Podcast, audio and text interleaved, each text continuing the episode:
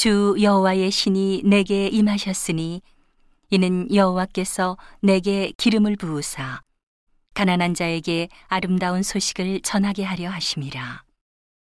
나를 보내사 마음이 상한 자를 고치며 포로된 자에게 자유를 갇힌 자에게 노임을 전파하며 여호와의 은혜의 해와 우리 하나님의 신원의 날을 전파하여 모든 슬픈 자를 위로하되 무릇 시온에서 슬퍼하는 자에게 화관을 주어 그 죄를 대신하며 희락의 기름으로 그 슬픔을 대신하며 찬송의 옷으로 그 근심을 대신하시고 그들로 의의 나무 곧 여호와의 심으신 바 그 영광을 나타낼 자라 일컬음을 얻게 하려 하심이니라.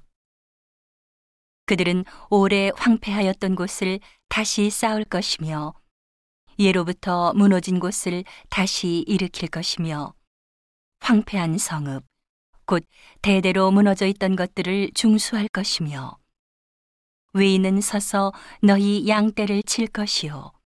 이방 사람은 너희 농부와 포도원지기가 될 것이나 오직 너희는 여호와의 제사장이라 일컬음을 얻을 것이라.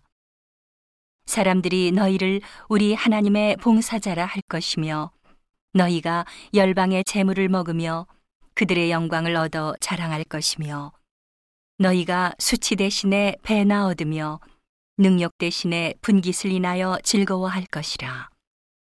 그리하여 고토에서 배나 얻고 영영한 기쁨이 있으리라.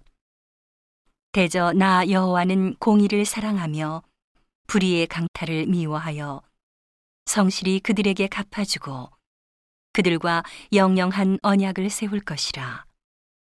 그 자손을 열방 중에 그 후손을 만민 중에 알리리니 무릇 이를 보는 자가 그들은 여호와께 복받은 자손이라 인정하리라.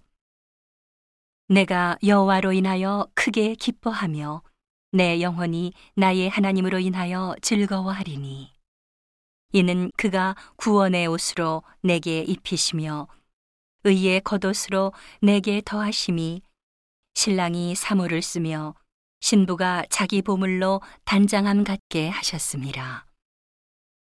땅이 싹을 내며 동산이 거기 뿌린 것을 움돋게 함 같이 주 여호와께서 의와 찬송을 열방 앞에 발생하게 하시리라.